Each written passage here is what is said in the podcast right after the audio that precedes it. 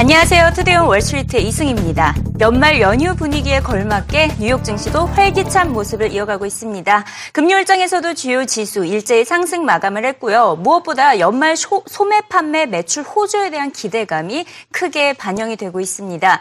특히 지난주에 있었던 크리스마스 당일 판매가 지난 2011년 이후 3년 만에 최대 기록으로 예상이 되고 있는데요. 시장에서는 6,170억 달러로 책정을 하고 있습니다. 미국 소매협회는 11월과 12월 전체 연말 연휴 기 간의 판매가 지난해보다 4.1% 늘어났을 것으로 예상을 하고 있습니다.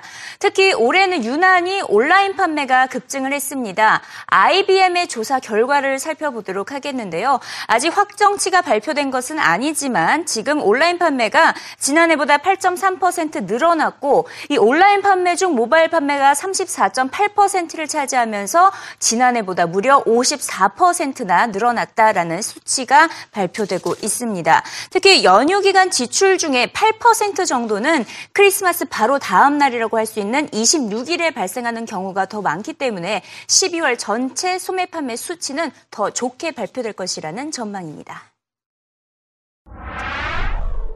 8% of the holiday spend occurs after Christmas.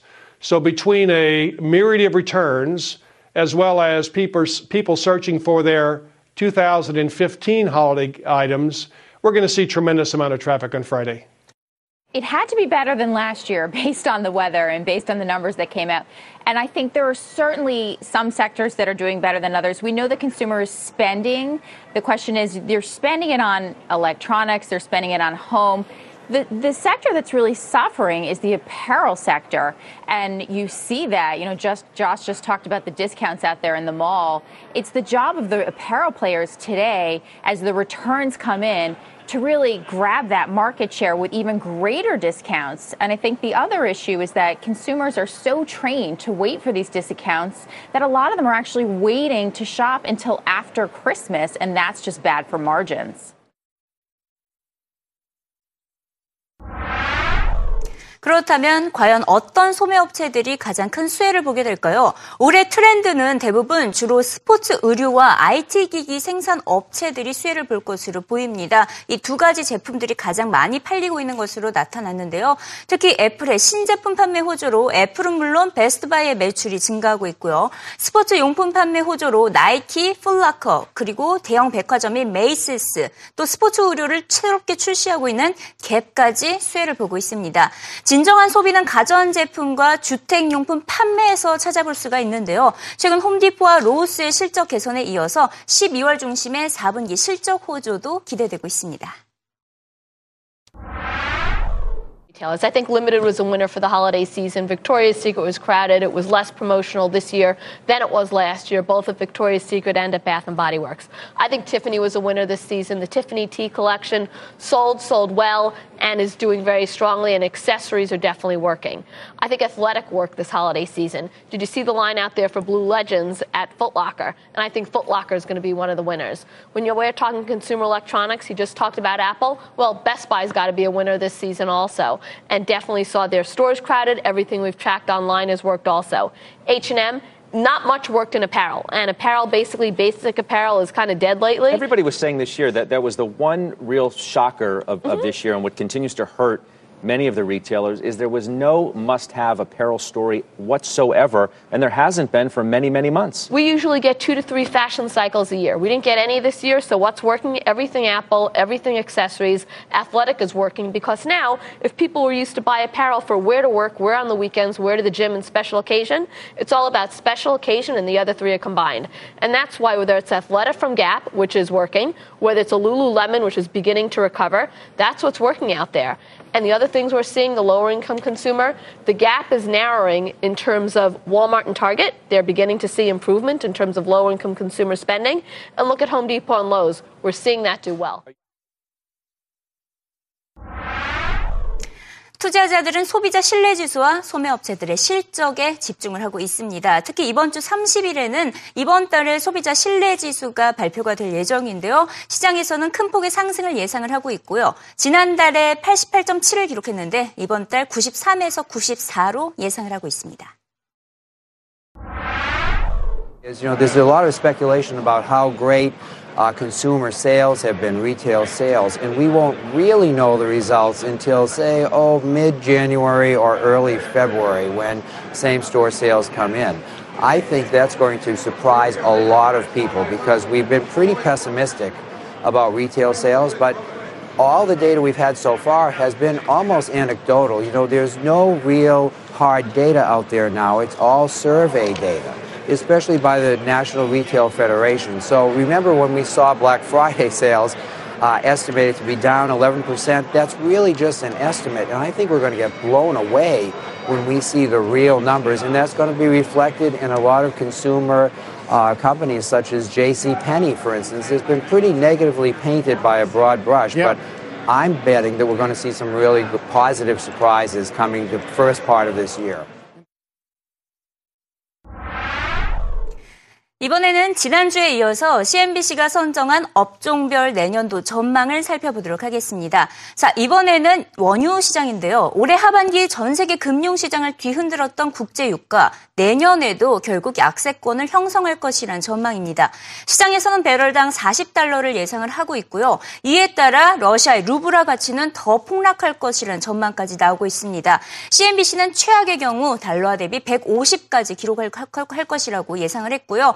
이에 따라 결국 러시아와 베네수엘라의 경기 침체가 불가피해 보인다고 진단했습니다. We all know oil has gotten pummeled this quarter, leading to ripple effects throughout the global markets. There are numerous places in the world suffering from the massive sell off, and here are three predictions about the fallout. The Russian ruble plummets even more, falling to as low as 100 rubles to the dollar, perhaps as low as 150 rubles to the dollar. Remember, it was trading as high as only 32 rubles to the dollar within the last year. But investors are fleeing the country due to the sanctions related to Ukraine and Russia's dependence on oil revenues. Venezuela is forced to restructure the country's debt. If oil stays at the current level, Venezuela will have $20 billion less in revenues next year compared to this year. They already can't pay for imports due to a shortage of reserves, and the breaking point will hit in 2015. Importantly, Venezuela will not restructure the debt of its oil company.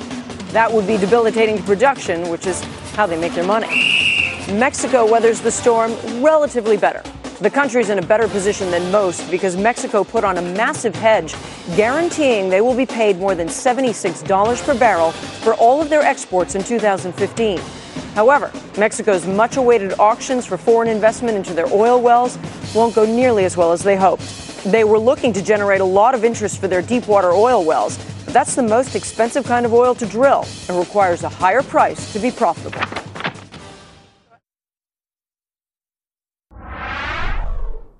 원유를 제외한 나머지 상품 시장 전망도 살펴보도록 하겠습니다. 올해 유난히 가격이 가장 많이 올랐던 이 커피가 있죠. 커피 경우 올해 50%나 가격이 올랐었는데 커피 원유 가격 내년에도 추가 상승할 것이라는 전망입니다. 브라질 생산의 차질이 좀처럼 회복되지 어, 회복되기가 어려워 보이기 때문이고요. 또 금의 경우에는 내년에 연준의 금리 인상이 거의 확실시 되고 있기 때문에 금값이 온스당 1000달러까지 떨어질 것이란 전망 입니다. 전망입니다.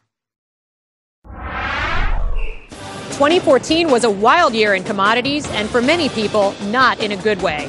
A confluence of cyclical changes, dry weather, and geopolitics led to big disparities in the asset class, and 2015 won't provide much relief there. Here are three predictions. First, coffee goes higher. With a prolonged drought in Brazil and a nasty fungus affecting crops in Central America, some of the world's key producers are handicapped at the moment and have been for some time.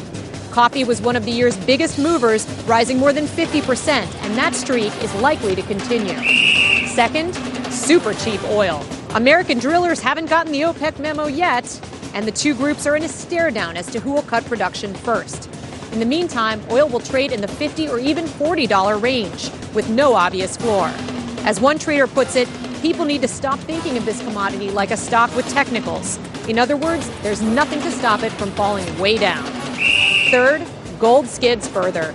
With a bullish November jobs report, growing U.S. GDP, and a Fed rate hike expected, we're emerging from the financial crisis finally. And gold will have the losses to show it.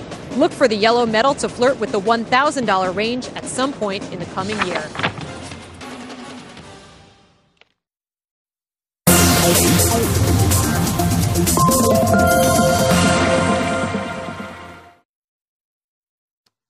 현재 이 시각 CNBC 헤드라인을 살펴보도록 하겠습니다. 주말에 걸쳐 싱가포르로 향하던 에어아시아 항공기가 실종됐다는 소식이 전해졌는데요. 이륙 42분 만에 자바의 상공에서 사라진 것으로 알려지고 있고요. 기상 악화에 따른 항로 변경을 요청을 해왔다가 어, 이렇게 사라져서 여전히 수색 중이다라는 소식이 전해지고 있고 지금 전문가들은 추락한 것으로 추정이 된다고 전하고 있습니다.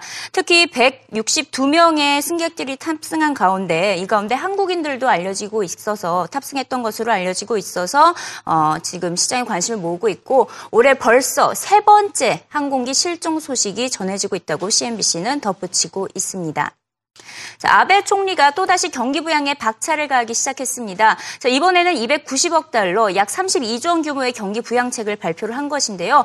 지방 경제 활성화, 또 가계와 중소기업 지원 등의 국비를 투입한다는 계획입니다. 이를 통해서 GDP 성장률 0.7%포인트를 상승할 것이다, 상승시킬 것이다라는 포부를 덧붙였는데요. 최근 일본 경제는 2분기와 3분기 연속 마이너스 성장을 기록을 했었죠. 하지만 시장 반응은 냉소적입니다. 노무라 증권은 이번 경기 부양책 큰 효과가 없을 것으로 내다보고 있고 GDP 성장률 성장에도 이 0.2%포인트 증가에 불가, 불가할 것이다라는 입장을 덧붙이고 있습니다. 자, 이번엔 기업 소식으로 넘어가 보도록 하겠는데요. 자, 기업 소식 살펴보면 바로 폭스바겐의 자회사죠. 아우디와 관련된 소식이 전해지고 있습니다.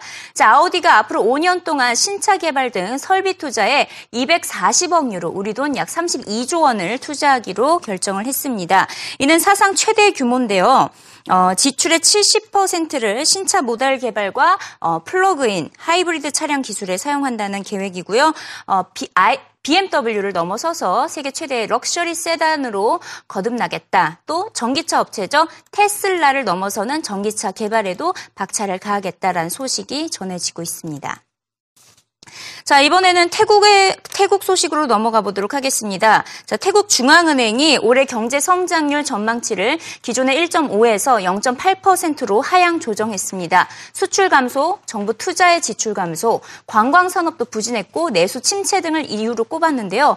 특히 태국 전체 GDP의 절반을 차지하는 내수 소비가 부진합니다. 어, 올해 상반기에 반정부 시위가 이어지면서 경기 침체를 겪고 있는 태국입니다.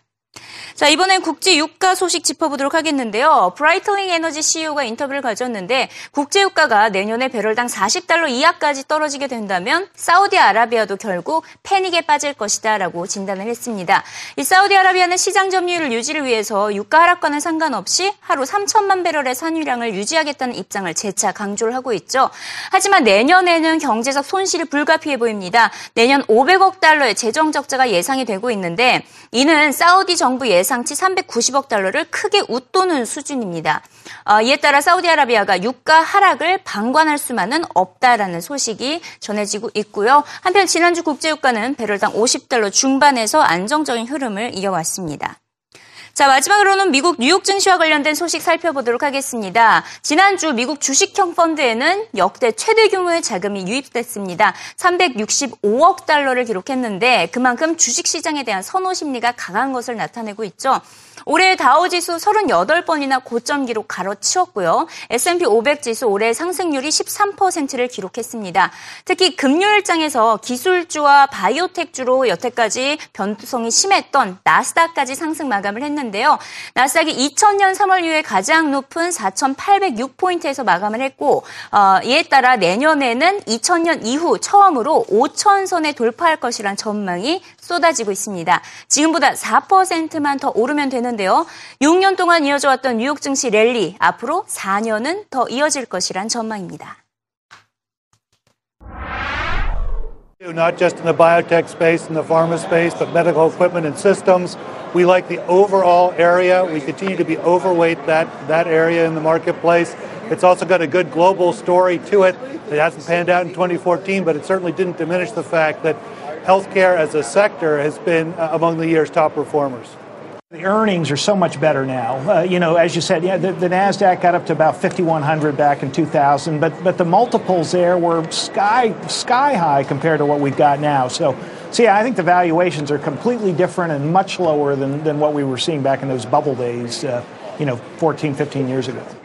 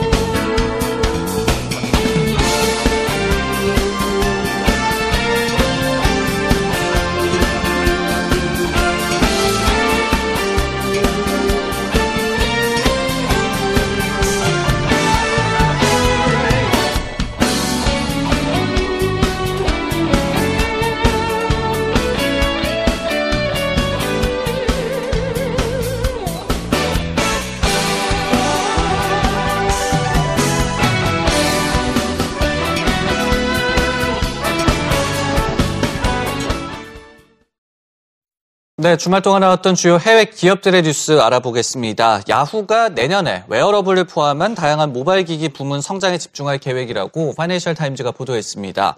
애덤 캐헨 야후 모바일 부문 부사장은 파이낸셜 타임즈와의 인터뷰에서 애플워치와 같은 웨어러블 기기가 야후에게도 내년에 큰 기회를 선사할 것이라면서 이같이 말했습니다.